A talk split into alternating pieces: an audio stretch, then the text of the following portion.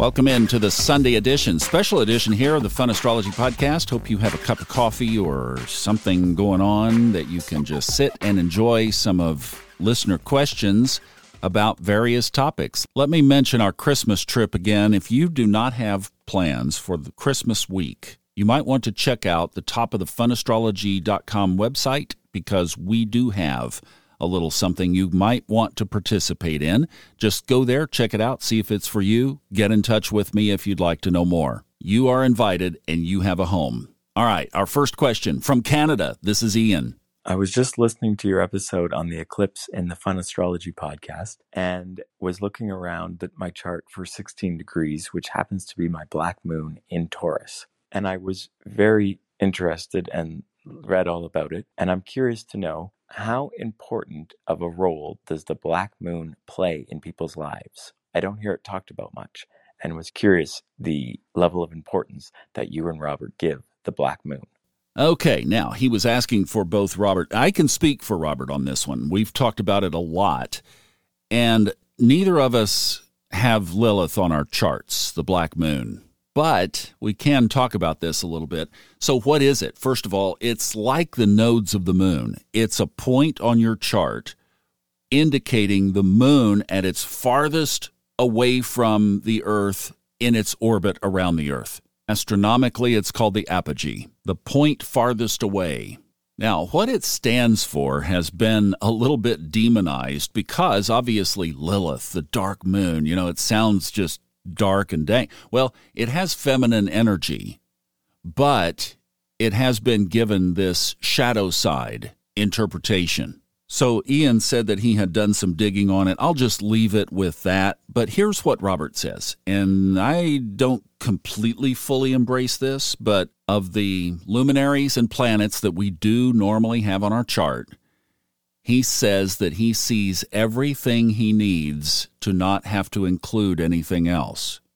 And keep in mind, this is a guy that has made his living doing this. So if there was another saw or hammer or screwdriver or tool to put in his toolbox. I've asked him this. I said, if Lilith, I didn't say specifically, but if Lilith gave you an edge, would you use it?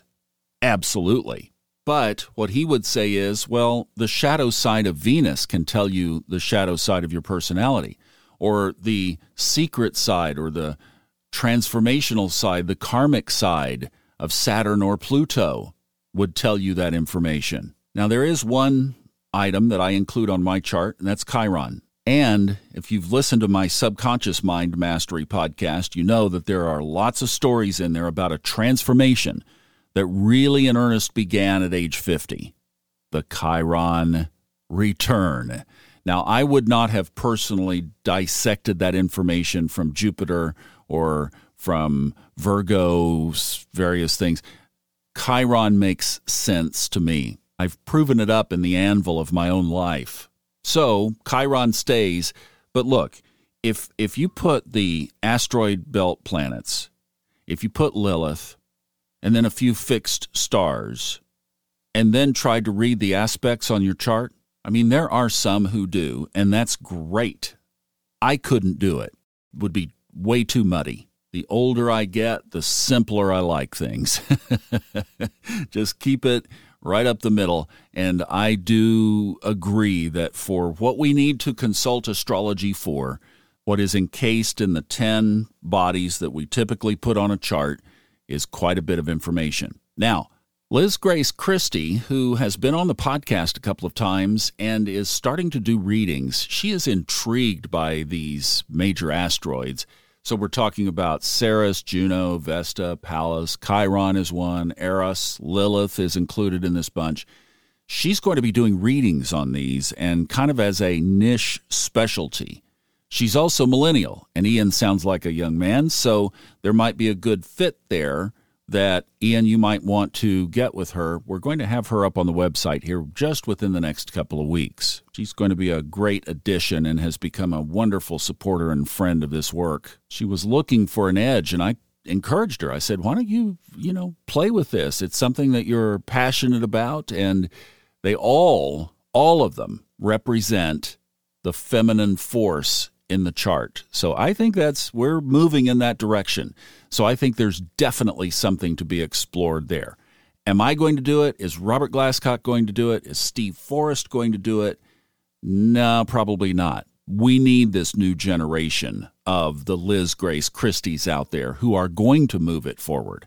So we'll get you introduced to her. She'll be on the team of readers that are available for you on the funastrology.com website under the reading category. Speaking of as well, Laura Taft asked me to remind you that she is offering a 20% discount through the end of the year, and that discount code is on the description under her name. Ian, thanks for a great question. I'm curious about the draconic chart, and especially if your chart doesn't change much from the natal to draconic. What would that indicate? All right. First of all, thank you for the question. And I'm going to explain what that draconic chart is that she's talking about, but let me take a step back first. We did an episode on Old Soul, New Soul where Robert said you have really three charts and what he was referring to is your base natal chart that we always go back to. That's the one that you are born with and will die with. It never changes. But there are so many variations from it. You can put up a secondary progressed chart and read that. You can put up a solar arc chart and read that.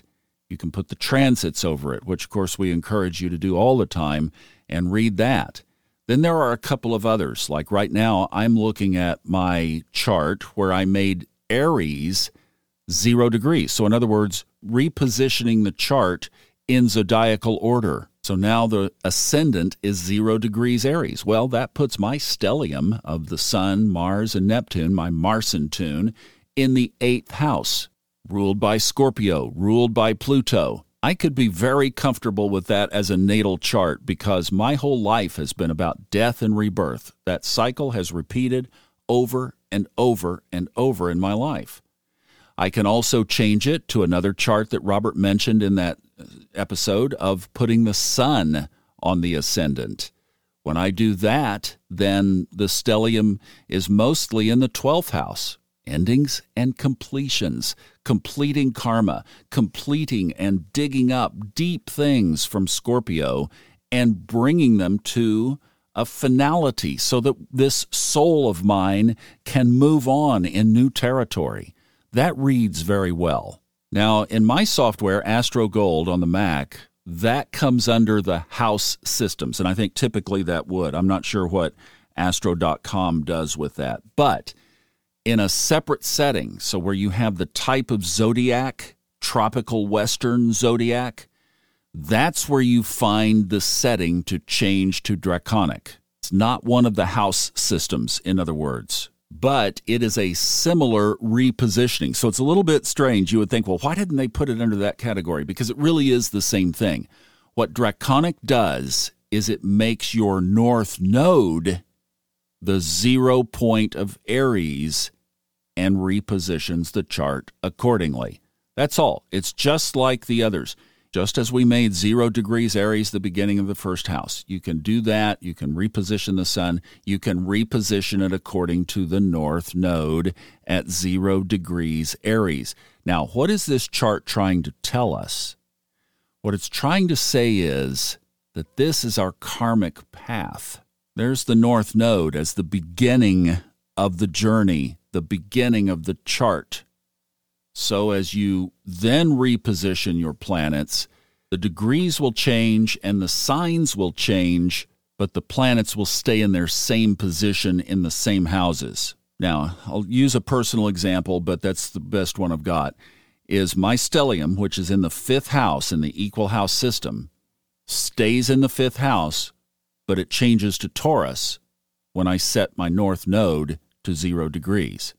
Well, I've always said whenever you run out of gas with your own natal sign, look over on the other side of the chart. You'll get your answers there.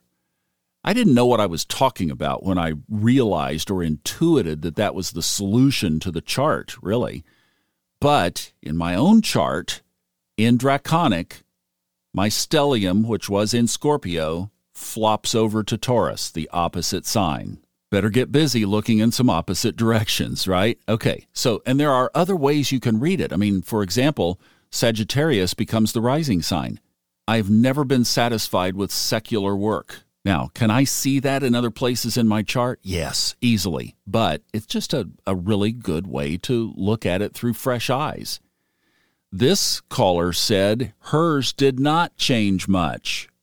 This goes back to anybody who does readings and sits and looks at chart after chart will see that basically some people came to this life to do karmic work, especially where we are right now under Saturn Pluto, coming into this life with this turbocharged force to make these changes. Well, what this is saying is that her natal chart gives her all that she needs. Focus on your natal chart. You've got a wealth of information there.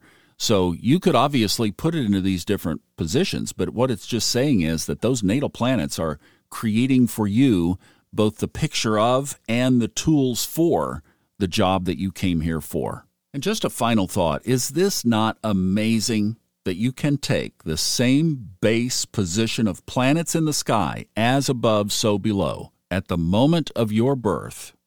You can slice and dice and reformat that chart a dozen different ways, and they all share information from the cosmos to help you on your journey. I just find this absolutely fascinating.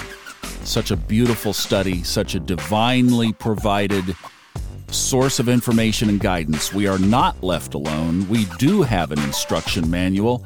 And the deeper you get into that chart and understand it, the more you will be aligned with your true path and purpose for being here on the planet.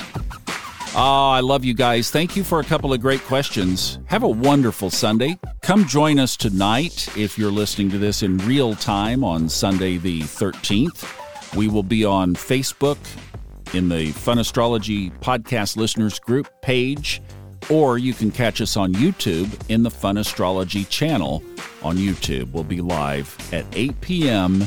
Eastern with our weekly meditation and sharing love out to the world. Come join us. Help us do it. All right? See you back tomorrow. We got a good week ahead of us, as Ray mentioned yesterday.